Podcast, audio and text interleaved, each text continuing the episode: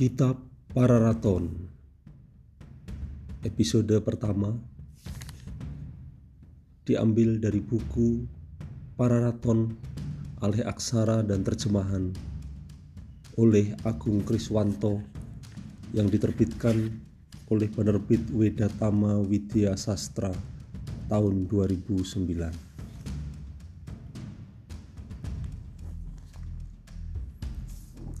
Semoga tidak ada halangan. Inilah kisah tentang Ken Arok mulai saat ia dilahirkan. Ada anak janda dari desa Ciput yang berkelakuan tidak baik, memutuskan ikatan aturan dan menjadi pengganggu yang suksma. Dia dari Ciput mengungsi ke pertapaan di Bulala. Nama pemimpin pertapaan di Bulala Empu Tapawangkeng yang sedang membuat gapura asrama. Dimintai sarana kambing merah, jantan oleh roh yang menunggu gapura. Kata empu tapa wangkeng, tidak diperbolehkan oleh larangan akan menyebabkan dosa bagi diriku jika membunuh manusia. Tidak ada yang akan bersedia menjadi korban kambing merah itu. Akhirnya sang pemutus ikatan berkata menyanggupi menjadi korban untuk pintu gapura empu tapawangkeng. Dengan tulus dia sanggup menjadi korban sebagai jalan kembali ke surga Wisnu dan agar dilahirkan kembali ke dunia. Demikian syaratnya. Demikianlah ia direstui untuk lahir kembali oleh empu tapawangkeng dituruti semua keinginan untuk kematiannya, agar nanti berkuasa di tujuh wilayah. Setelah itu dia mati sebagai korban oleh empu Tapawangking. Lalu kembalilah dia ke surga Wisnu. Tidak berdusta dengan syarat kematiannya yang menjadi korban. Maka dititiskanlah kembali di timur kawi Dewa Brahma sedang berkeliling mencari pasangan untuk mendapatkan anak.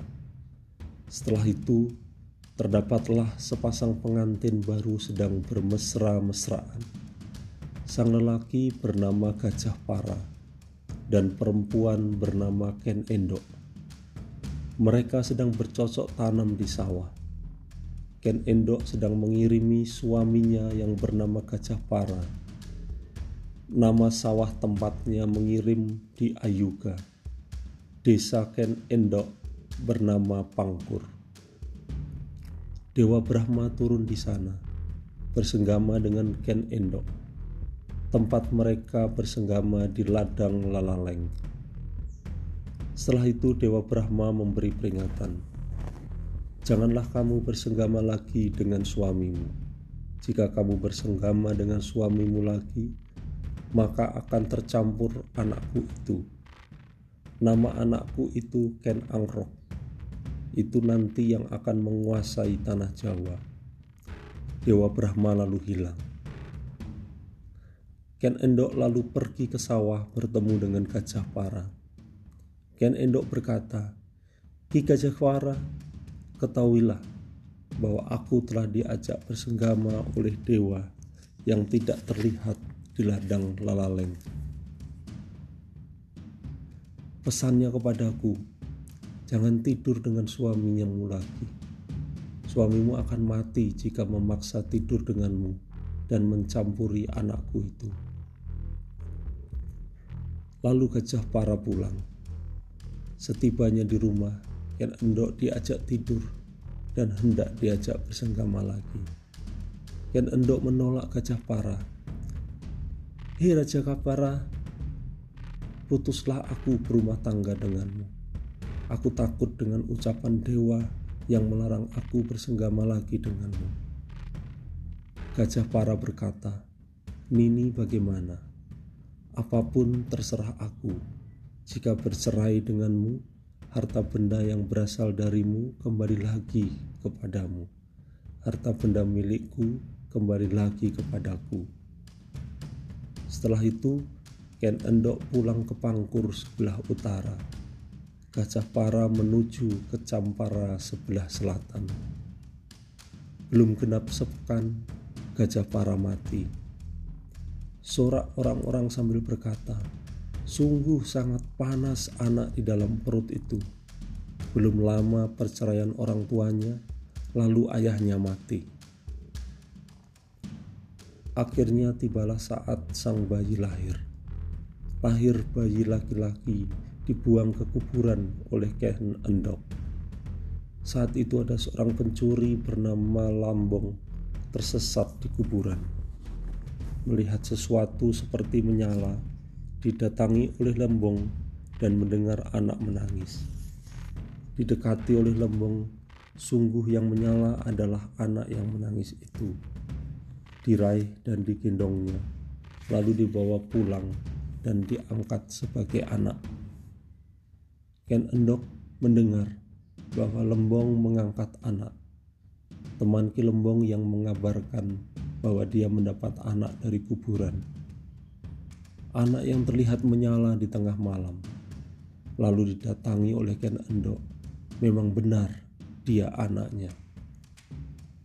Ken Endok berkata, Ki Lembong, jika kamu tidak tahu asal-usul anak yang kau temukan itu, dia adalah anakku jika kau ingin mengetahui asal mulanya, pada waktu itu Dewa Brahma mengajakku bersenggama. Jangan kau sia-siakan anak itu, ibarat beribu dua dan berayah satu anak itu. Maka semakin sayang Lembong dan keluarganya. Akhirnya, semakin lama anak tersebut semakin dewasa dan diajak mencuri oleh Lembong ketika seusia anak gembala, Ken Angrok tinggal di Pangkur. Habis harta benda Ken Endok dan Lembong sebab selalu dibuat taruhan oleh Ken Angrok.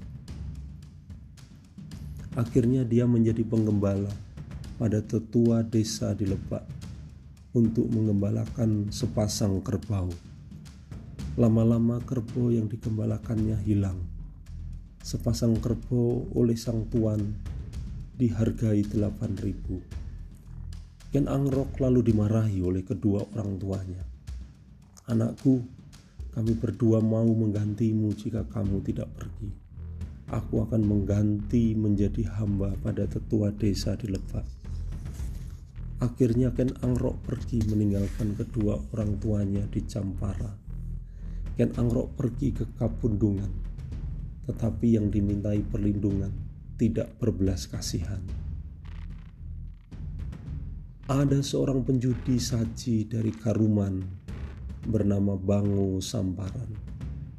Dia kalah berjudi dengan bandar di Karuman. Ketika ditagih, dia tidak dapat membayar. Bangu Samparan pergi dari Karuman mendatangi Rabut Jalu pada saat itu, dia mendengar suara dari angkasa dan disuruh kembali ke Karuman. Ada anakku yang akan menyelesaikan hutangmu. Dia bernama Ken Angrok.